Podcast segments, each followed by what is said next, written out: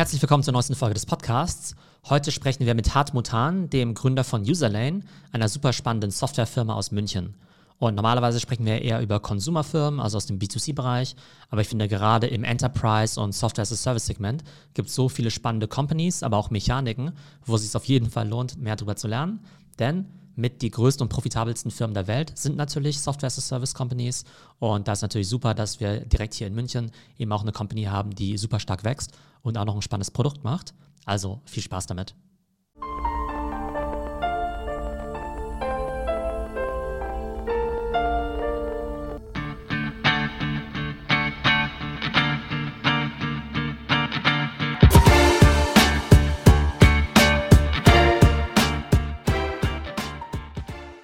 Vielleicht erzähl mal kurz, was Userlane ist, damit nicht, nicht die Leute sich die ganze Zeit fragen, Mensch, worüber reden die jetzt eigentlich? Ja, kein Problem.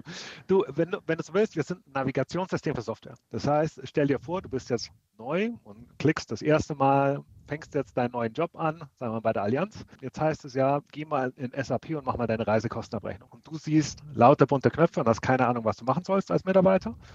Und Userlane ist quasi eine Technologie, die, wenn die Allianz mit uns zusammenarbeitet, da zum Beispiel integriert ist. Und wenn du nicht weißt, wie ein Prozess funktioniert, kannst du dich dann mit Userline direkt in der Anwendung durchführen lassen. Das heißt, so wie Navi dich im Auto halt an den richtigen Ort führt und dir sagt, wo du rechts und links abbiegen sollst, macht Userline dasselbe für Software. Und wir verkaufen das hauptsächlich eben an die Unternehmen, die uns dann eben einbinden. Du kriegst die Hilfe direkt im Produkt. Das ist wie wenn jemand neben dir sitzt und sagt, jetzt klick da, jetzt klick hier und du bewegst dich aber immer durch das Live-Produkt. Und wenn du zum Beispiel dann mit Userliner durchgeführt wurdest, ist der Prozess auch wirklich gemacht. Das heißt, du musst jetzt nicht irgendwas lesen oder dir ein Video angucken und dann auswendig lernen, verstehen, übertragen, sondern du bist halt direkt in der Software drin und wirst in der Software selber durchgeführt. Das kennst du vielleicht von zum Beispiel, wenn Facebook oder Gmail eine neue Funktion haben, dann zeigen die es manchmal auch mit so Schritt-für-Schritt-Anwendungen, wo sie immer highlighten, wo du als nächstes klicken musst. Und wir geben Unternehmen eben die Möglichkeit, dass sie sich diese Schritt-für-Schritt-Anleitungen einfach zusammenklicken können, ohne zu programmieren. Also wenn ich zum Beispiel selbst so ein Screen Recording mache, dann kann ich ja zum Beispiel auch das irgendwie kommentieren, vielleicht auch mit der Maus irgendwie hin und her fahren und dann kann ich ja irgendwie auch so Highlights machen, wo dann irgendwie Sachen irgendwie eingekringelt sind und so. Bedeutet das quasi sozusagen, die Firma bestimmte Workflows einfach selber recorden kann und die dann ja. von eurer Software dann so dargestellt werden. Genau, mit dem Unterschied, dass wir eben kein Video produzieren, sondern wir produzieren das, also unsere Software schreibt den Code, der dann dich direkt in der Anwendung drüber führt. Das ist quasi so der, der, der große Unterschied. Und wenn du Navi im Auto hast, kannst du ja sagst, du musst von München jetzt nach Berlin fahren, kannst du entweder ein sechs Stunden Video angucken, wo du links und rechts abbiegen musst und das auswendig lernen, danach losfahren, oder du kannst halt mehr oder weniger das haben, das immer im richtigen Moment dir sagt, wo du als nächstes klicken. Und wir machen das quasi. Das heißt, egal wo du in der Software bist, wir erkennen, wo du gerade bist und können dir dann in der Software zeigen, was du als nächstes machen. Aber muss ich dann am Anfang eine Art Suchbegriff eingeben, sowas wie Reisekostenabrechnung, damit er überhaupt weiß, wo ich äh, hin möchte? Teilweise ja, teilweise nein. Also wir erkennen, wo du gerade bist in der Software und können das quasi predikten und können zum Beispiel sagen, ah, wenn du in der, sag ich mal, Situation bist oder wenn du jetzt gerade im Modul Reisekostenabrechnung bist, dann zeigen wir, dir, geben wir dir als Auswahl unten zum Assistant nur die Sachen, die jetzt gerade relevant sind, aber du kannst auch jederzeit zu sagen, ah, ich brauche jetzt aber Hilfe zu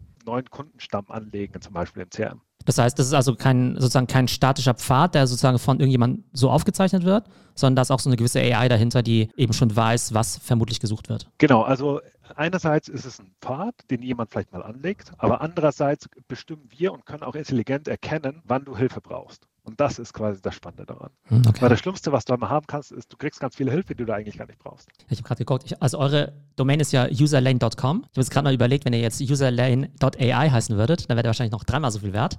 Aber ja. über das Fundraising sprechen wir ja gleich. Ja, wir hatten am Anfang mal die IO. Ja, okay. Ich weiß gar nicht, ob die IA noch frei ist. Ja, ja, ja. Gleich mal sichern, ja. Okay, cool. Und wie kann ich mir das vorstellen? So ein Kunde wie die Allianz, äh, wie viele von diesen Workflows kriegt die von euch gestellt? Sind das irgendwie 10 oder 20 oder sind es Hunderte? Genau, also wir haben eigentlich so zwei Arten von Kunden. Einmal verkaufen wir an Softwarehersteller. Die nutzen das halt, um ihren Kunden das zu erklären. Relativ naheliegend, weil stellen wir vor, also wir arbeiten zum, zum Beispiel Celonis oder Personio, aber auch so, zum Beispiel jemand wie Yameda, so Arztplattformen, die binden uns ein, weil wenn, sag ich mal, die Ärzte nicht wissen, was mit so einem Trial Premium Konto machen sollen und da nichts dran machen und nicht verstehen, wofür sie zahlen, dann kaufen sie nicht. Das ist so die, die eine Kundengruppe. Und die andere Kundengruppe sind wirklich die Allianzes, Daimlers, BMWs dieser Welt und die machen das dann quasi für ihre Mitarbeiter, also nicht für die Kunden. Da sind wir dann gleich beim Thema Pricing. Das heißt, wie verkaufen wir das? Es ist immer davon abhängig, ähm, einmal wie viele Nutzer monatlich auf der jeweiligen Anwendung sind und dann wie viele Anwendungen das sind. Zum Beispiel Die Allianz würde das halt einmal zum Beispiel für ihr globales Intranet kaufen und dann aber vielleicht nochmal für ihre HR-Software, für ihre Vertriebssoftware. Das ist natürlich für uns das Spannende. Ähm, ich habe da auch, glaube ich, vor, vor einem halben Jahr mal mit jemandem gesprochen, der hat irgendwo für Bank of America für das CTO Office gearbeitet und habe den gefragt, ja, wie viele Anwendungen habt ihr denn so? Einfach nur, um mal für mich rauszufinden, so, wie ist denn das Potenzial? Der hat mir gesagt, so ja, du wahrscheinlich Bank of America, wir haben wahrscheinlich so 25.000 Anwendungen und 5.000 davon zahlen wir wahrscheinlich noch, aber niemand nutzt die. Und das ist halt so die Realität in großen Unternehmen gerade. Das ist aber auch für uns mehr oder weniger so, dass genau die Challenge, dass halt einfach große, große Unternehmen so viele Anwendungen haben und die Anwendungen sich so schnell verändern, dass du eigentlich gar nicht mehr die Zeit hast, dass du dich richtig einarbeitest, sondern du musst eigentlich als Nutzer sofort reinkommen, sofort verstehen und das ermöglichen wir eben. Also dieses ganze digitale Transformationsthema hilft uns da natürlich enorm. Okay, das heißt, es hat auch was einfach mit der Vielfalt der Software zu tun und nicht nur damit, dass sozusagen die Standardsoftware so eine schlechte Usability hat oder keine vernünftige Onboarding-Strecke hat. Genau, also es hat eigentlich, wenn du so willst, gibt es so zwei Trends, die uns in den letzten 20 Jahren wirklich helfen. Der eine ist, dass es einfach viel mehr Software gibt. Wenn ich noch so erinnerst, so an die, an die 90er Jahre, ne? da hattest du vielleicht noch so die Office-CDs. Und da hattest du gesagt, kriegst du so Office 95, kriegst die CDs und so ein dickes Excel-Buch. Und die nächste CD kam halt in drei Jahren. Und du musstest halt Office können und das war es eigentlich. Ne? Und wenn du aber jetzt mal guckst, so in Unternehmen rein, wie viele verschiedene Softwareanwendungen, es gibt ja auch immer schon diese ganzen schönen MarTech, Marketing, Technologie, Maps, wo irgendwie 2000 verschiedene Anwendungen drauf sind. Das heißt, die Anzahl Anwendungen hat sich einfach deutlich erhöht. Und dazu kommt jetzt ist halt alles in der Cloud. Das heißt, es ist nicht mehr so, du kriegst alle drei Jahre eine neue CD, sondern Salesforce macht halt alle drei Monate ein neues Release. Und es sieht irgendwie ein bisschen anders aus. Das heißt, du kannst gar nicht mehr so viel Zeit in irgendwo das Wissen reinstecken, weil sich das halt so schnell verändert, dass du gar nicht mehr nachkommst. Genau, jetzt wo ich so drüber nachdenke, also ich halte mich ja für einen halbwegs kompetenten äh, Software-User, aber ich benutze halt die ganze Zeit Zoom und wenn ich dann ausnahmsweise doch mal Teams benutzen muss, ja, dann bin ich auch schon total lost, weil ich gar nicht weiß, was ich da eben machen muss, geschweige denn jetzt irgendwie komplexere Programme oder wenn du jetzt irgendwie so Apple-User bist und auf Windows gehst und umgekehrt. Wenn du so sagst, klingt es irgendwie total logisch, dass man halt irgendwie so eine Art Navigationssystem braucht. Wenn man jetzt ja ein neues Produkt auf den Markt bringt, dann macht man ja eigentlich immer auch so, so ne, User-Research ne? und ähm, hattest du den Eindruck, dass es so ein Produkt, auf das die Welt gewartet hat oder musst du dir erstmal jeden erklären, hey, du hast doch diesen Need und übrigens wäre auch eine coole Lösung dafür. Ja, am Anfang war es wirklich so, dass man fühlt sich so ein bisschen so, man selber sieht den Need, aber ähm, der Markt, drum haben wir am Anfang auch sehr eher an Startups verkauft. Weil bei Startups haben das halt, die, die lösen sich schneller von quasi alteingesessenen Sachen oder haben die auch gar nicht erst im, im Kopf, sondern sagen, ja, das klingt logisch, mache ich. Bei Enterprises hat es tatsächlich, glaube ich, fast zwei Jahre gedauert, bis da irgendwo mal der Gedanke aufgekommen ist, hm, das könnte ja hilfreich sein. Weil wenn man halt 30 Jahre lang äh, Berater dafür gezahlt hat, dass die mehr oder weniger PowerPoint-Präsentationen mit ganz vielen Screenshots bauen, dann denkt man sich, hm, warum jetzt davon weggehen? Ne? Da muss man halt erstmal irgendwo Überzeugungsarbeit leisten und halt aber auch zum Beispiel vom Geschäftsmodell. Früher haben die halt gesagt, okay, wir investieren jetzt mal 50.000 Euro in Videos oder in PDFs, die vielleicht dann nach einem halben Jahr veraltet sind, aber das ist es halt. Und wenn du aber SaaS verkaufst, also Software as a Service, verkaufst du ja quasi ein Abo-Modell. Das heißt, die müssen halt jetzt nicht quasi einmal einen großen Betrag zahlen, sondern zahlen dann quasi jederzeit was. Und das braucht natürlich erstmal ein bisschen sage ich mal, Gewöhnungsarbeit, wenn dann die Budgets dafür noch nicht existieren. Was ich aber spannend finde, ist das Pricing, das du eben wählst. Bei Software ist es ja so ein bisschen random, weil du hast ein Stück Software, das hat ja Grenzkosten von null in der Regel erstmal und der Preis ist ja so ein bisschen, ja, so ein bisschen arbiträr und es hängt natürlich ganz stark von dem Value ab, den du natürlich auch dem Kunden lieferst. Jetzt hört sich das für mich so an, als ob es relativ schwer zu quantifizieren wär, wäre, weil ich ja sagen kann, Mensch, äh, dadurch bin ich irgendwie effizienter oder ich kann Leute irgendwie schneller onboarden. Aber typischerweise wollen ja Unternehmen irgendwelche Business Cases sehen und sagen, hey, wenn ich diese Software X nutze, dann kann ich irgendwie so viel Kosten sparen oder so viel mehr Geld verdienen. Ähm, kann man das bei euch überhaupt so quantifizieren? Ja, das kann man sehr, sehr leicht so quantifizieren, weil ähm, wir zeigen auch immer in Analytics genau, wie unsere Software genutzt wird. Das heißt, wir zeigen dir als großer Unternehmenskunde genau so oft haben Leute quasi Hilfe in Anspruch genommen. wenn du jetzt zum Beispiel sagst, okay, von der Hilfe, die jetzt mit Userland erfolgt ist, wären vielleicht mal 20 Prozent ein Support-Ticket gewesen und du weißt, ein Support-Ticket kostet mich 10 Euro, 20 Euro, dann kannst du es sehr schnell hochrechnen. Du kannst halt wirklich schnell auf ein ROI kommen. Also das ist das Gute, das ist relativ schön berechenbar, weil du Pricing gesagt hast und arbiträr. Das ist aber für mich auch eins der größten Learnings. Du hast ein Stück Technologie und du kannst mit der Technologie unterschiedlichen Wert für unterschiedliche Leute schaffen. Da kommt es nicht nur darauf an, was die Technologie kann, sondern auch, wie du sie einsetzt und wie du sie verkaufst. Einfaches Beispiel, als wir 2016 in den Markt gegangen sind, haben wir als erstes die ersten paar Kunden zu bekommen, an, an Startups verkauft und das hauptsächlich quasi als User Onboarding Tool in Trials verkauft. Ne? Und haben angefangen mit sag ich mal, ein Pricing von 200 Euro im Monat. Jetzt, wenn ich, wenn ich zurückgucke, im Dezember haben wir, glaube ich, einen Deal gemacht für ein großes Enterprise. Klar, das war das dann natürlich eine komplette Anwendungslandschaft, so zehn Anwendungen global für 20.000 Euro. Wo ich sage, natürlich hat sich das Produkt weiterentwickelt, ne? aber der Use Case ist halt immer noch so, dass man sagt, so, hey, wir schauen, was das Produkt kann und schauen, okay, wo ist denn die Situation, wo du am meisten Wert schaffen kannst. Wenn man dann halt so guckt, okay, hey, wie sich sowas entwickelt, das ist schon super spannend. Aber das Pricing ist dann ganz individuell, das heißt, es gibt jetzt keine Preisliste, wo ich sagen kann, irgendwie Gold, Silber, Bronze und das, oder verschiedene Tiers oder nutzungsabhängig, äh, sondern es wird quasi immer verhandelt, je nach äh, ja, ein, ein nee, Einsatzzweck. Es, es, es, gibt eine Preisliste ja. und ähm, wir haben auch, sag ich mal, ein spezielles, wir machen immer noch ähm, Business mit Startups, aber sehr, sehr selektiv, wo wir sagen, okay, es gibt bestimmte Startups, die für uns interessant sind, entweder weil sie echt schnell wachsen, Personio, oder weil sie auch an Enterprises verkaufen. Warum ist das für uns interessant? Weil Enterprises dann natürlich auch sehen, wie wir live in Action sind. Und wir haben das hin und wieder, dass halt große Enterprises von zukommen und sagen, hey, wir haben diese Lösung von diesem Startup gekauft, diese Guidance bei denen fanden wir, fanden wir richtig toll. Da gibt es auch echt lustige Stories. Ich glaube, das war so vor einem halben Jahr. Da haben wir so mit einem der größten deutschen Automobilkonzerne einen großen Vertrag gemacht. Und die haben gesagt, ja, okay, bevor wir mit euch Business machen, ne, müssen wir euch echt mal compliance-technisch durchprüfen, wie sicher ihr seid, wie ihr auf Privacy seid und so. Also und wir so, okay, können wir schon machen. Und dann haben wir gesagt, okay, ihr müsst jetzt alle Dokumente, eure ganzen Security-Sachen auf diesen neuen Super Secure Data Room, also so eine virtuelle Data Room, so wie Google Drive, nur halt für Unternehmen hochladen, ne? um halt uns zu beweisen, dass ihr sicher seid. Ne? Wir machen den Data Room auf und der Provider von dem Data Room Anbieter hat uns schon integriert, weil wir mit dem zusammenarbeiten. ja. Und das ist dann natürlich immer ein nettes Sales-Argument, wo man sagt so, klar können wir uns jetzt nochmal prüfen, aber rein technisch aus Sicherheitsaspekt sind wir ja eigentlich schon drin. Ne? Ja. Und äh, so Sachen hast du immer wieder. Und das hilft uns natürlich dann. Also insofern arbeiten wir immer noch super gerne mit Startups, aber wenn ich mir überlege, so, okay, wo kommt jetzt da wirklich der Umsatz her? Das sind schon die, die großen multinationalen Enterprises mittlerweile. Und wie akquiriert man die? Also Messen gibt es jetzt ja gerade nicht, ne? Aber das stelle ich mir bei Software Sales manchmal so vor, dass du irgendwie ganz viel irgendwie so Klinken putzen musst und dann irgendwie super lange Sales Cycles hast, irgendwie vom ersten Kontakt bis zum Abschluss dann vielleicht, keine Ahnung, zwei Jahre irgendwie vergehen können. Oder die auch sagen, Mensch, äh, wir finden euer Produkt total super, aber ihr seid ja ein Startup, gibt es euch überhaupt in drei Jahren noch? Das können wir als DAX-Unternehmen XYZ, äh, ist uns zu riskant. Da nehmen wir doch lieber die altbewährte Lösung von XY obwohl die aus unserer Sicht schlechter ist. Was kannst du uns darüber erzählen? Ich glaube, das hat sich auch extrem gewandelt in den letzten Jahren. Also bei uns, wir hatten auch am Anfang super viel Respekt für Enterprise Sales. Ich meine, wir kamen auch aus einer Welt, wo du halt ähm, als Startups verkauft hast und einen Sales Cycle hast von vier Wochen maximal. Ne? Du hast in zwei Wochen Trial, entweder der Markt ist oder Markt ist nicht und dann kauft er. Und äh, wir dachten, okay, genau das, was du gesagt hast, bei Enterprise, oh Gott, das dauert ja Jahre. Ist aber de facto eigentlich nicht mehr so, weil viele Enterprise mittlerweile gerade die größeren gelernt haben, mit Startups zu arbeiten. Das heißt, es gibt dann teilweise schnellere Procurement-Prozesse, aber es ist auch so, dass, ich sag mal, je nachdem, wie teuer du bist, landest du in verschiedenen Einkaufsprozessen. Zum Beispiel, wenn du sagst, okay, ich will jetzt an die Deutsche Bank was verkaufen, das kostet eine Million, dann weißt du, okay, das dauert über ein Jahr.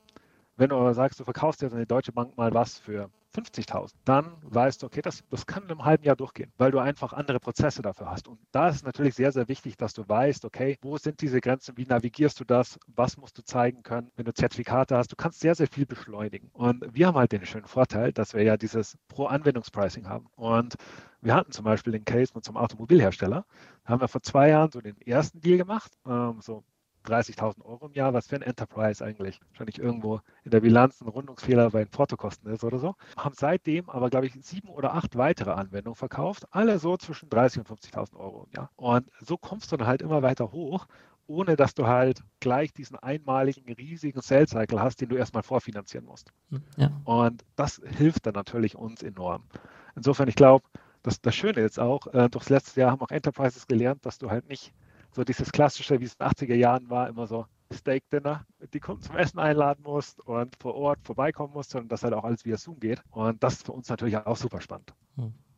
Okay, aber das heißt, die Kunden sind dann ja, also hört sich ja super attraktiv an, wenn die zum Teil, keine Ahnung, zigtausend Euro im Monat bezahlen. Das scheint ja ganz werthaltig zu sein, so vom äh, Lifetime Value. Nicht nur vom Lifetime Value, das Schöne ist auch, wir machen nur jährliche Verträge, Minimum, wenn nicht sogar Multi-Year und wir chargen immer jährlich upfront. Das heißt, wenn wir halt mehr oder weniger einen Vertrag machen bei 50.000 Euro, wird der halt innerhalb von 30 Tagen überwiesen. Drum, aus einer Fundraising-Perspektive ist das natürlich auch sehr, sehr interessant, weil du halt sehr, sehr viel Cash vorher kriegst, dass du dann gleich wieder investieren kannst. Wie du schon gesagt hast, wir haben keine Kosten für, für Güter, die wir irgendwie vorher einkaufen müssen, wie im E-Commerce. Habe ich auch gelernt damals aus meiner Zeit von Burda.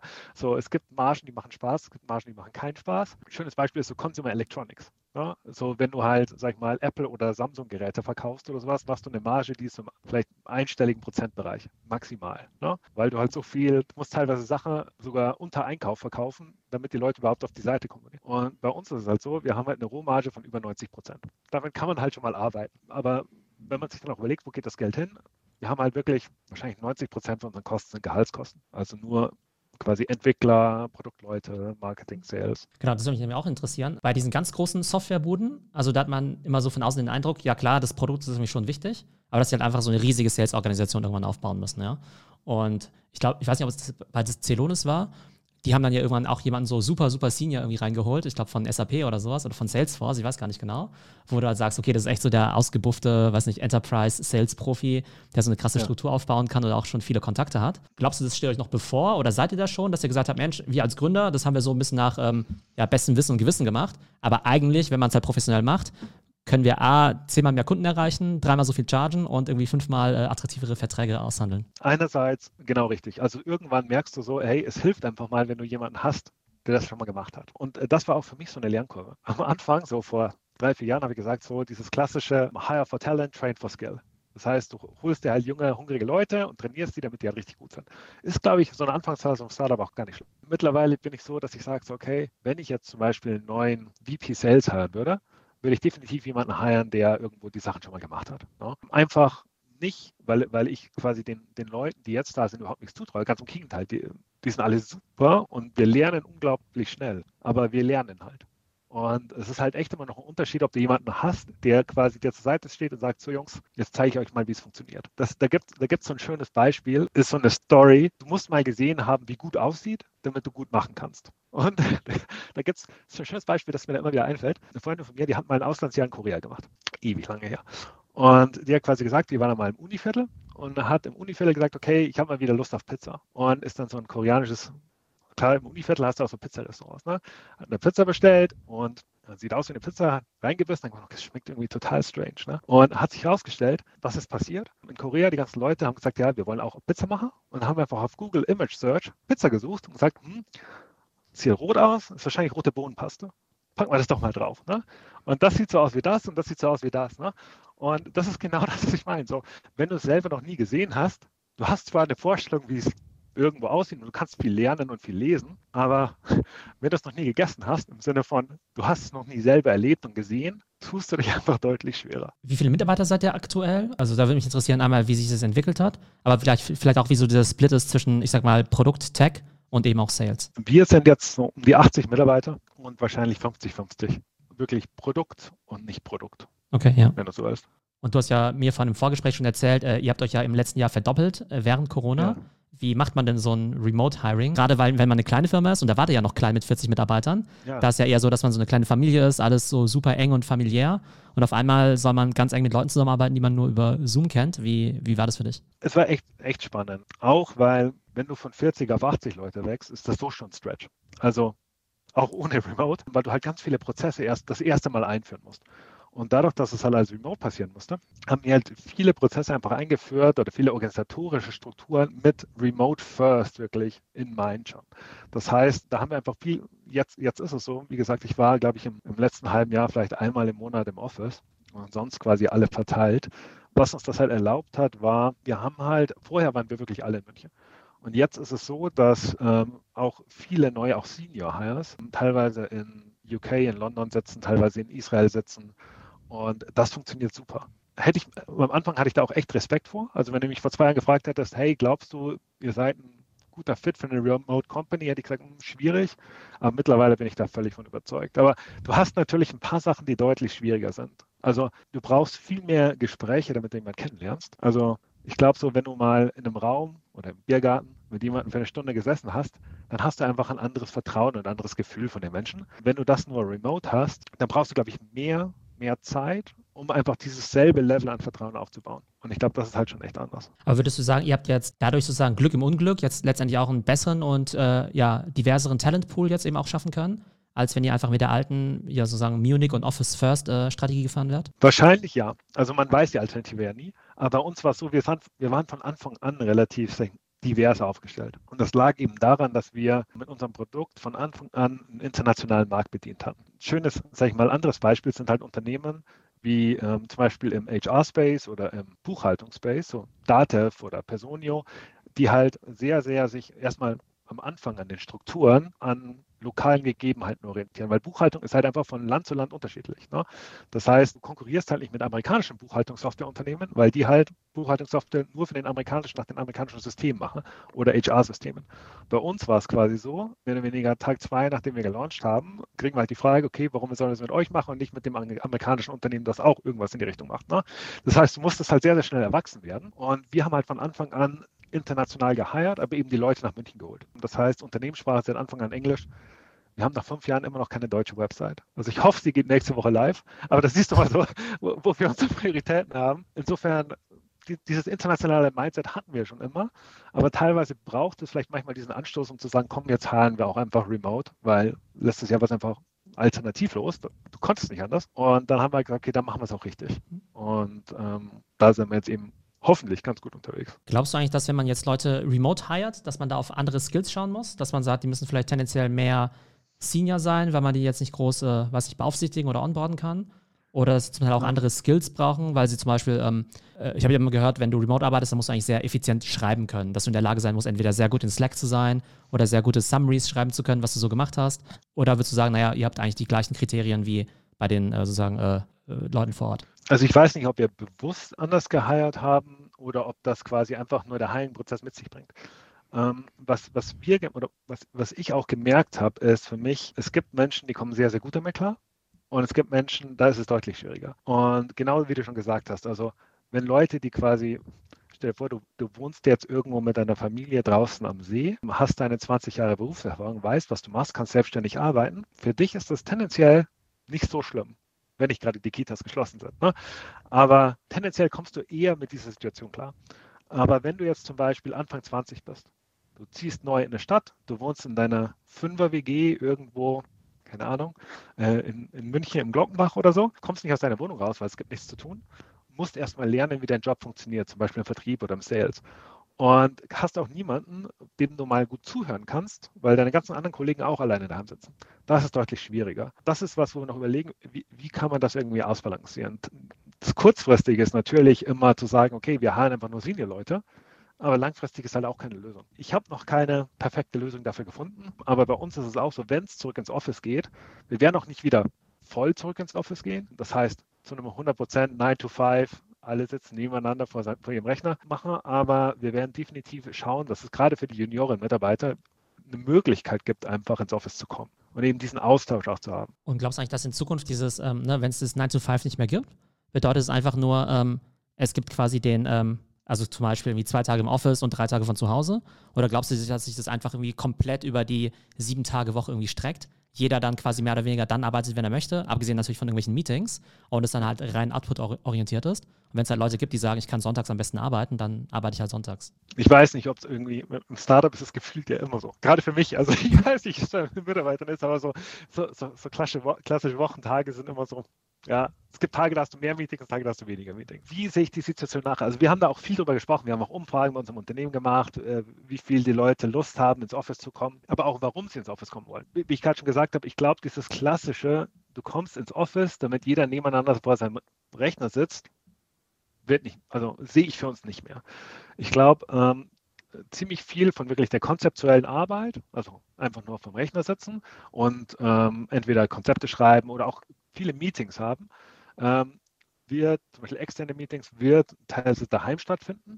Aber die Leute werden wahrscheinlich mehr ins Office kommen, um wirklich so für so Collaboration-Themen. Wenn du jetzt zum Beispiel gesagt hast, okay, wir gehen jetzt in irgendeinen coolen Offsite, mieten uns einen Meetingraum an oder machen Company Offsite, das ist, glaube ich, das, was sich so ein bisschen drehen wird. Und bei mir ist es auch gerade so, wir überlegen gerade, wie wir unser Office umgestalten. Weil dadurch, dass wir so viel ge gewachsen sind letztes Jahr, haben wir natürlich einfach nicht mehr mit den letzten Jahres, wir konnten eh nicht ins Office, gesagt, wir erweitern unser Office, sondern wir überdenken jetzt komplett, wie wir das Ganze Thema Office einfach angehen. Ich stelle mir das so vor, dass, sage ich mal, es gibt immer noch so flexible Workspaces, wo, sage ich mal, zentral werden eher so Workshop-Spaces sein, wo Leute wirklich mal, wo Teams mal für einen Tag reinkommen können und quasi Workshops machen, aber auch mit einer richtigen Küche, wo sie dann abends kochen können und einer Bar, wo du halt einfach, weil warum kommst du ins Office, damit du die, die Menschen wirklich mal siehst, damit du socialized und das, das vermissen die Leute auch im Office. Ich glaube, niemand vermisst in der Früh eine Dreiviertelstunde irgendwo im Münchner Nahverkehr und mehr oder weniger abends zurück und den ganzen Tag vom Rechner sitzen, sondern die Leute müssen wirklich vermissen die Interaktion mit den anderen Menschen. Und dann überlegst du natürlich auch, was gibt es denn noch für tolle Sachen, die du ins Office bauen kannst. Zum Beispiel, ob du sagst, du baust ein Podcasting-Studio auch mit ein für, für Virtual Events und so. Und ich glaube, so wie du halt eben früher diese Company Off Offsites gemacht hast, wirst du halt jetzt dann so On-Sites machen, wo die Leute halt wie das Collaboraten ähm, ins Office kommen. Und ich glaube, das wird, das wird wirklich spannend. Ja, genau, gerade wenn ihr natürlich auch internationale Kollegen habt.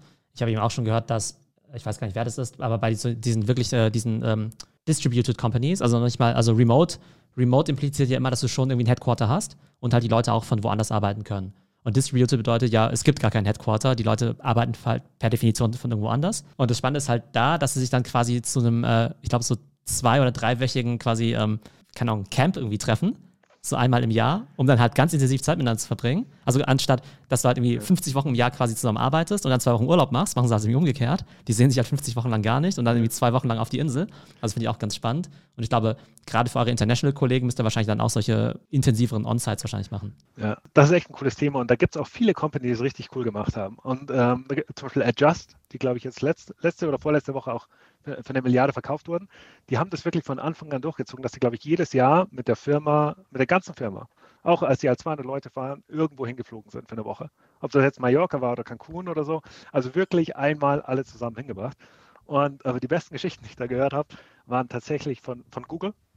Weil ich habe genau über das Thema mal jemanden gesprochen, der bei Google relativ weit oben war. Gefragt, bei uns war eben gerade das Thema, boah, wir wachsen so viel, wie machten wir das Offsites? Ne? Der sagt, ja, ja, wir haben das bei Google auch immer gemacht. Und ich so, wie viele Leute war denn da bei Google? Ja, ja, ein paar tausend. Und ich so, okay, was machst du mit den mit paar tausend Leuten? Ne? Naja, wir haben dann mal für so ein Wochenende Söllen gemietet. Also komplett. Skigebiet. Alles. oder halt von, oder San Sebastian, die komplette Innenstadt. Weißt du, jede Bar übernommen, jedes Gasthaus, alles, ne? Alles gut.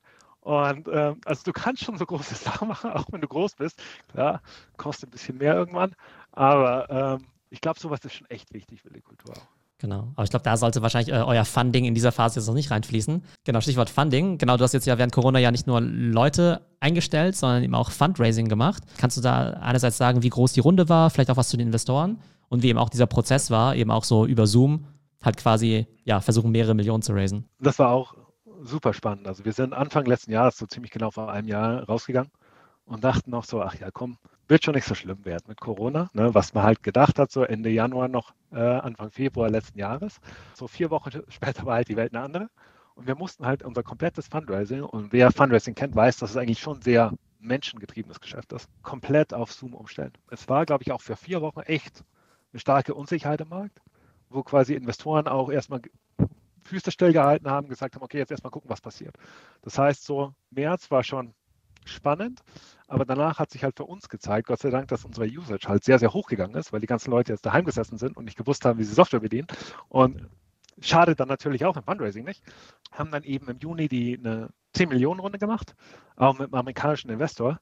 Ähm, lustig, lustigerweise, die sitzen in Kansas City. Das heißt, äh, ich bin froh, dass ich die Woche nach dem Super Bowl kein Board-Meeting hatte. Äh, da wäre die Stimmung wahrscheinlich nicht so gut gewesen. Mhm. Ähm, aber ähm, Five Elms, super Investor, ma macht wirklich Spaß. Bisher absolut die richtige Entscheidung. Aber die kannte ihr vorher schon, oder? Ja, also ich habe einen, ähm, einen aus dem Investment-Team kennengelernt, glaube ich, auf der SaaS-Stock in Dublin äh, 2019. Aber der Partner, der bei uns im Board sitzt, bisher nur über Zoom kennengelernt. War in meinem Leben auch noch nie in Kansas City. Ich hoffe, ich kann das irgendwann mal nachholen. Ja. Genau, ich meine, wenn man sich jetzt sowas wie, ähm, keine Ahnung, Hülle der Löwen oder sowas anschaut, ne, dann kennt man ja diese großen Pitch-Szenarien, die natürlich auch alle einstudiert sind mit viel Show und so. Ist dann über Zoom einfach ein ganz relaxter Call, wo du halt ein Screensharing anmachst und ein bisschen was über deine KPIs erzählst? Oder hast du schon den, oder muss man das trotzdem irgendwie so performen und irgendwie, ähm, ja, so eine, ist man da irgendwie so on stage? Ja, ich, weiß jetzt nicht, ob Höhle der Löwen super repräsentativ ist. Das ist so eine klassische Pitch-Situation. Gerade wenn es um Enterprise-Software geht, weiß ich nicht. Ich kann nur sagen, also im, im, Endeffekt ist das halt eher so, dass du eine Beziehung nach und nach aufbaust. Also es ist nicht so, dass du halt sagst, okay, jetzt an dem einen Patch muss alles klappen, sondern es ist halt wirklich so, ist ein sehr, sehr langes Kennenlernen. Und ähm, dann schickt man mal wieder Zahlen durch, dann schickt man mal, macht mal eine Produktdemo es ist dann eher so, dass hm, man relativ lange, wenn man so will, unverbindlich spricht. Dann kommt halt irgendwann ein Termsheet rein und man sagt, ja, okay, finde ich gut oder da müssen wir noch dran arbeiten oder ich höre mir erstmal ein paar andere an. Äh, meistens alles von denen. Dann, glaube ich, ist es halt Due Diligence und dann ist die Finanzierungsrunde auch da. Also bisher war es bei uns immer vergleichsweise unspektakulär. Also wir hatten nie diese Situation, dass man sagt, okay, jetzt habe ich nur noch diese halbe Stunde, ansonsten ist das Unternehmen weg. Gott sei Dank hatten wir das, das nie bisher. Ne? Insofern alles gut. Und ähm, Valuation, ist es einfach Angebot und Nachfrage oder gibt es irgendwie so Standardmetriken, sowas wie Multiple von Projected Annual Recurring Revenue oder sowas? Also, wenn du mich damals bei Burda gefragt hättest vor fünf Jahren, ich gesagt, ja, da gibt es Standard Multiples, so läuft das. Ne? Und mittlerweile ist es aber so, ich sage mal, ich als Gründer beklage mich nicht. Ne? Aber äh, was Bewertungen angeht, ist wirklich hart Angebot und Nachfrage. Das heißt, dein Multiple kann, wenn dein Unternehmen wirklich hart nachgefragt werden, sag ich mal, der zehnfache Multiple sein von einem Unternehmen, das genauso viel Umsatz macht, aber vielleicht in einer anderen Kategorie ist, ein paar andere Metrics hat. Das ist wirklich Angebot und Nachfrage. Das heißt, ähm, wenn du es wirklich schaffst, eine Konkurrenzsituation aufzubauen und wirklich aber auch ein Produkt hast und den Track Record, um so ein Multiple zu rechtfertigen, dann äh, kann, das, kann das so hoch sein. Da, da ist wenig, wo du sagst, okay, da kannst du jetzt wirklich noch eine, eine Rechnung dahinter legen und sagen, das ist halt irgendwo berechtigt. Es gibt Unternehmen, äh, ich glaube, Clubhouse selber, ne? die hatten, glaube ich, noch kein, oder ich weiß nicht, ob sie bisher schon ein Euro Umsatz hatten, haben eine Bewertung von, ich weiß nicht, was die letzte Runde eine, eine Milliarde. Runde, eine Milliarde jetzt und ohne den Euro-Umsatz. Insofern, ja. wo du sagst, hm, Umsatzmultiple, schwierig, äh, weil kein Umsatz. Ne? Da, da, musst du dir halt andere Metrics suchen. Insofern, da ist echt wirklich mittlerweile nur, nur Angebot und Nachfrage. Für mich als Gründer nicht unbedingt schlecht. Klar, als Investor macht es das Ganze nicht unbedingt einfacher, glaube ich. Letztendlich, genau, ähm, schaut man natürlich aufs Potenzial und da müssen natürlich sowohl Gründer als auch Investoren eine Fantasie haben, wo das Ganze mal hingehen kann. Jetzt natürlich irgendwie ziemlich schwierig, so ein Szenario auszumalen, aber hast du da entweder Vorbilder, wo du sagst, Mensch, die sind so ähnlich wie wir, da könnten wir auch hin? Oder vielleicht auch so eine Marktgröße, dass du sagst, hey, der Markt ist irgendwie so und so groß und wir halten es für total realistisch, so eine gewisse Umsatzgröße auch zu erreichen in den nächsten fünf Jahren? Also es gibt so mehrere Sachen, die man sich so, ich glaube, Marktgröße ist nicht unbedingt unser Problem, weil das ist so, wie groß ist der Markt für Navigationssysteme bei Autos? Ja, so groß wie der Markt für Autos. Ne? Und bei uns ist halt so, wie, wie groß ist der Markt für Software-Navigationssysteme? Ja, jede Software kann halt theoretisch eins haben. Ne? Ähm, insofern, da ist das nicht unser Problem. Ähm, wo ich hingucke, sind zum Beispiel verwandte, äh, in Anführungszeichen, Industries. Und verwandte Industries sind bei uns, wenn du dir anguckst, der ganze Bereich Prozesse. Und ähm, im Bereich Prozesse gibt es, sage ich mal, da sind wir jetzt dann wirklich in, in Enterprise-Technologie, sage ich mal, so drei Kategorien, die irgendwo nebeneinander liegen, aber ein ähnliches Thema von einer unterschiedlichen Perspektive betrachten. Du hast einmal das Thema wirklich Discovery und Process Mining. Da findest du zum Beispiel so ein äh, Celonis oder so ein Signavio, das glaube ich auch vor zwei Wochen für eine Milliarde in SAP gegangen ist, ähm, die halt rausfinden, okay, wo hast du im Prozess Ineffizienzen und was kannst du machen. Dann hast du den Bereich als zweites so ähm, Robotic Process Mining. Ne? Hört sich jetzt super technisch an. Was, was eigentlich gemacht wird, ist wirklich Prozessautomatisierung mit Bots. Und äh, wenn ich so frage, hm, ist das wirklich ein großer Markt? Da gibt es ein Unternehmen aus Rumänien, die heißen UiPath. Ich glaube, die letzte Runde auch vor ein paar Wochen zu einer Bewertung von 35 Milliarden. Also das sind schon Märkte, wo man sagt, okay, spannend. Ne? Und dann gibt es eben den Markt, wo wir sind. Das ist quasi nicht so Prozessautomatisierung, also den Menschen aus dem Prozess rausnehmen, sondern den Menschen zu helfen, wie so ein Prozess funktioniert. Und das ist quasi, wenn man so will, Digital Adoption. Und irgendwo diese drei Themen werden einfach weiter wachsen, weil einfach Komplexität weiter wächst, weil Prozesse nicht unbedingt einfacher werden, wenn es mehr Software gibt. Habe ich dann konkretes Ziel in mind? Nee, habe ich nicht. Aber ich glaube, da ist noch sehr, sehr viel Luft nach oben, wo wir auch reinwachsen können. Glaubst du denn, dass sich euer Use Case jetzt eigentlich extrem ausweiten könnte? Weil jetzt könnte ich einerseits sagen, Mensch, ähm, okay, die machen dieses Onboarding, das ist irgendwie schon hilfreich, aber wenn der Mensch mal die Software gelernt hat, dann weiß halt, wie es funktioniert, dann ist es auch wieder gut. Oder ich könnte natürlich sagen, Mensch, ihr monitort ja so gesehen die ganze Zeit, was die Leute so machen und könntest dann halt irgendwie super coole Analytics machen, vielleicht auch irgendwie Produktivitäts, weiß nicht, äh, Steigerung auch im gesamten Workflow erzielen, selbst wenn die Leute wissen, wie sie irgendwelche Prozesse machen sollen. Guter Punkt. Also wir sind eigentlich, glaube ich, so seit zwei Jahren aus dem Onboarding rausgewachsen und machen jetzt genau das, was du gesagt hast. Also ähm, das ist so wie im Navigationssystem, das baust du auch nicht aus, wenn du am Ziel bist, sondern du sagst ja, hm, vielleicht hast du mal irgendwann wieder eine Frage und du kannst ja zum Beispiel, das klassische Beispiel ist Reisekostenabrechnung, die machst du einmal im Monat und nach vier Wochen weißt du eigentlich schon nicht mehr, wie das Ding funktioniert, weil du machst es halt nur einmal im Monat. Oder ähm, schönes Thema auch Steuererklärung. Ähm, darum gibt es auch so viele verschiedene Steuererklärungssoftware, weil ja, du machst es regelmäßig, du machst es jedes Jahr eigentlich, solltest du es mittlerweile wissen. Aber du sitzt trotzdem jedes Jahr davor wieder und denkst jetzt, oh, wie geht denn das nochmal? Und genau das ist das, wo ich uns eigentlich sehe, dass du sagst, du musst nicht mehr alles wirklich lernen und verstehen, sondern du brauchst einfach nur immer dann, wenn du ein Problem hast, die richtige Information. Egal, ob du das schon hundertmal gemacht hast oder nicht. Und das Lustige ist, es gibt ja auch verschiedene Typen von Menschen. Und das sehen wir auch bei unseren Nutzern. Es gibt Leute, die machen einmal einen Prozess mit Userlane, wissen den dann und durch. Ne? Das war's. Aber wir haben auch Nutzer, die nutzen immer, jedes Mal, wenn die einen Prozess machen, die machen den einmal die Woche, unsere Software. Weil sie einfach sagen, bin ich halt sicher, mache ich keinen Fehler. Genauso wie die halt, du halt im Auto manchmal sagst, okay, ich schalte mal was Navi ein, weil weiß ich, führt mich sicher durch, auch wenn ich den, das Ding vielleicht schon fünfmal zu Ikea gefahren bin, sicher ist sicher. Ne? Und ähm, das hilft uns halt, dass wir halt da immer nachhaltig drin sind. Und gerade die Analytics, äh, die, die, du erwähnt hast, das ist natürlich für uns auch spannend. Und da hatte ich, glaube ich, auch mal mit so einem, ich glaube mit Salesforce war es, die hatten auch mal Interesse um Investment. Die haben mich dann gefragt zu haben, und wenn ihr da in Salesforce öfter verbaut seid, dann weißt du doch ziemlich genau, wo die Leute so Probleme in Salesforce haben. Also die Daten sind eigentlich super spannend. Und ich so, ja, also aktuell machen wir noch nicht viel mit den Daten, aber theoretisch könnten wir da schon reingehen. Also ja, aber du weißt denn auch so von Microsoft CRM und von SAP, wo, wo die Leute da Probleme haben. Und ich so, theoretisch ja. Ne? Das heißt, du hast eigentlich schon echt spannende Daten, aber natürlich willst du jetzt nicht mit einem Anbieter so close sein, dass du halt mehr oder weniger die, Daten da, also dass zumindest der Eindruck erweckt wird, dass du irgendwo Daten sharest, was du natürlich nicht machen kannst. Gerade als deutsches Unternehmen bist du da halt natürlich ein bisschen, bisschen anders geprägt, sag ich mal. Ja, aber ich glaube, das Spannende, was man hier einfach sieht, ist, dass man ja eben mit einem Use Case anfängt, der vielleicht am Anfang erstmal sehr einfach zu verstehen ist, vielleicht auch erstmal so überschaubar, der aber trotzdem schon super Value liefert. Aber wenn man halt schon mal da drin sitzt und halt diese ganzen Sachen eben beobachtet und mittrackt, dann ist ja sozusagen ja alles, alles offen eigentlich. Ne? Also da kann man ja noch sehr viele spannende Sachen damit machen.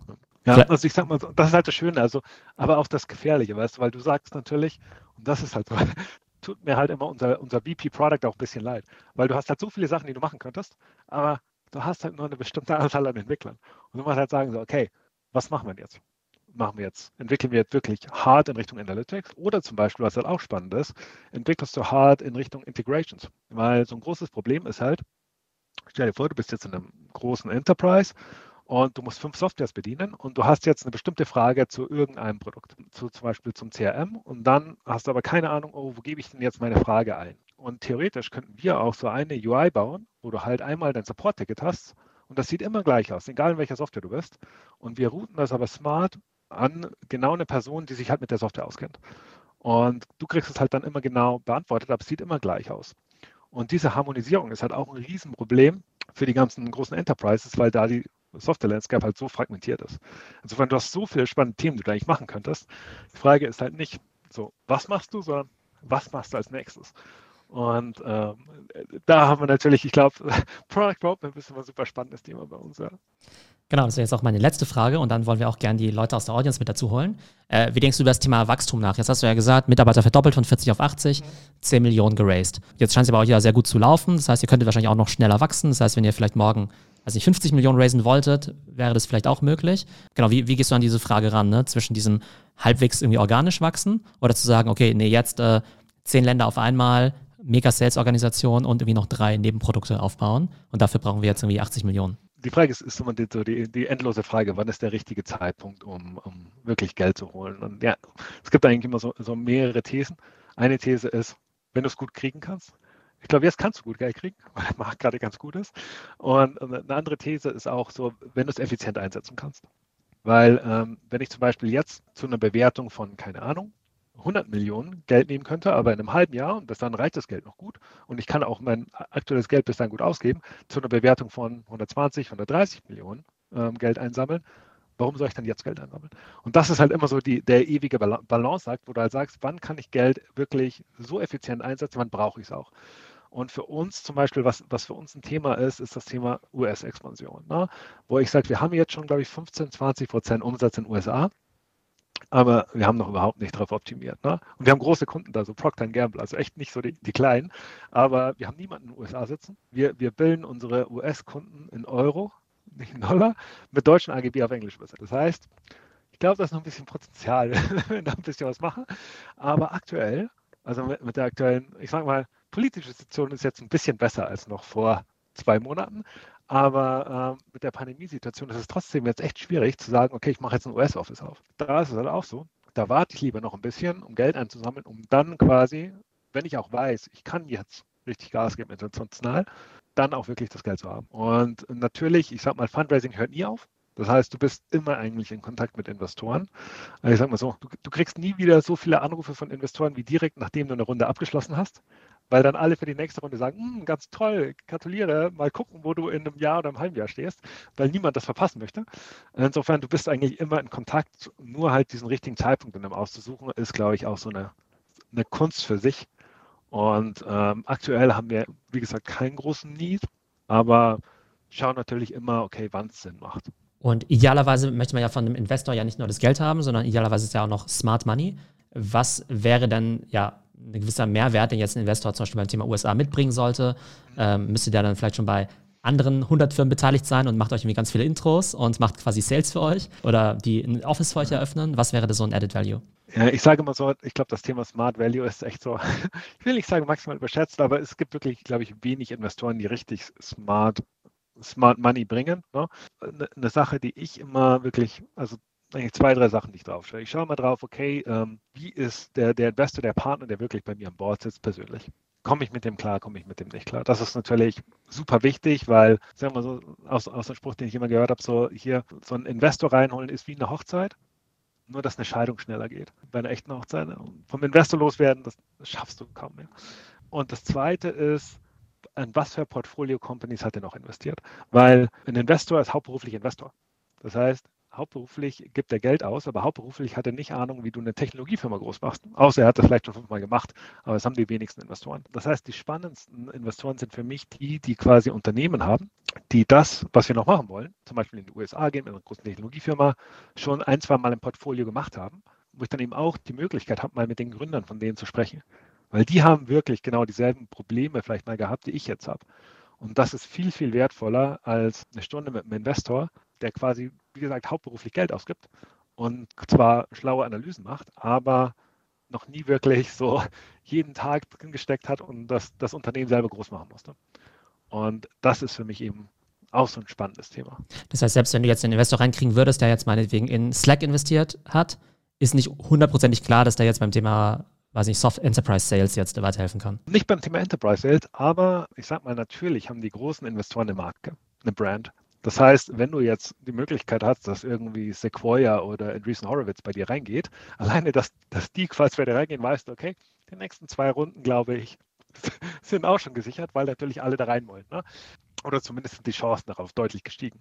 Insofern so Brands helfen natürlich, aber ähm, nur weil jemand quasi auf seiner Portfolio-Page Slack hat, heißt das nicht, dass er mehr oder weniger da ähm, jetzt, ein, jetzt ein super Investor war. Es gibt genug, die halt irgendwo bei in der Series F bei irgendeinem Ding nochmal Promille mitgenommen haben und haben dann das Logo, also quasi ein Brand-Investment gemacht haben, das Logo auf der Webseite. Spannend ist natürlich, wenn du sagst, okay, du bist jetzt ein Investor, der hat halt bei Facebook die Series A gemacht. Auch lustig, der, der Olaf, der bei uns im Board sitzt von, von Capnamic, der glaube ich bei Adjust die letzte Woche verkauft hat, hat in die PowerPoint investiert. So. Und dann quasi mehr oder weniger die Journey mitzumachen, okay, wie geht das von der PowerPoint auf ein eine Milliardenbewertung in Exit, das ist halt natürlich schon eine Journey, wenn ein Investor das mal mitgemacht hat, spannend. Ja, cool. Ja, dann vielen Dank für die Insights. Ich glaube, wir haben ja echt ziemlich viel gecovert. Ja, einmal, was ihr so macht, dann aber auch für mich sehr spannend das ganze Thema Pricing, Sales, Remote Hiring und eben auch Remote Fundraising. Auf jeden Fall seid ihr eine super spannende Company. Also ich glaube, äh, ihr, und ihr, ihr, you're hiring, oder? Immer. Immer, immer hiring, okay. Das heißt, wenn ihr euch für ein spannendes, äh, schnell wachsendes SaaS-Unternehmen aus München interessiert, aber auch irgendwo auf der Welt wohnt, dann meldet euch bei Hartmut. Wo kann man dir am besten folgen? Ich habe kein Facebook, ich habe kein Instagram. Ich glaube, das Einzige, was geht, ist LinkedIn, Twitter hin und wieder. Wobei, wobei ich nicht weiß, ich, ich habe mir mal geguckt, ich glaube, ich, ich like da hauptsächlich irgendwelche lustigen Katzensachen. Insofern, ähm, ich glaube, LinkedIn ist wahrscheinlich das Beste. Alles klar, okay, dann melden sich Leute direkt da bei dir. Also vielen Dank, super spannender Talk. Ähm, ich habe super viel gelernt und ich glaube, die Zuhörer auch. Und ja, viele Grüße nach München. Viele Grüße auch nach München. ciao. In die Vororte. Genau. Ciao, ciao. ciao. So, das war mein Gespräch mit Hartmut Hahn, dem Gründer von Userlane. Wie ich finde, eine super spannende Story und ein super Erfolgscase hier aus München. Ich fand es extrem interessant, weil ich mich ja auch primär mit Konsumerthemen beschäftige und je mehr man eben auch mal die Perspektive wechselt und dann eben auch über SaaS oder Enterprise-Modelle nachdenkt, desto mehr lernt man auch. Also, ich hoffe, es ist auf euch auch spannend. Ich hoffe, es geht euch gut und bis zum nächsten Mal.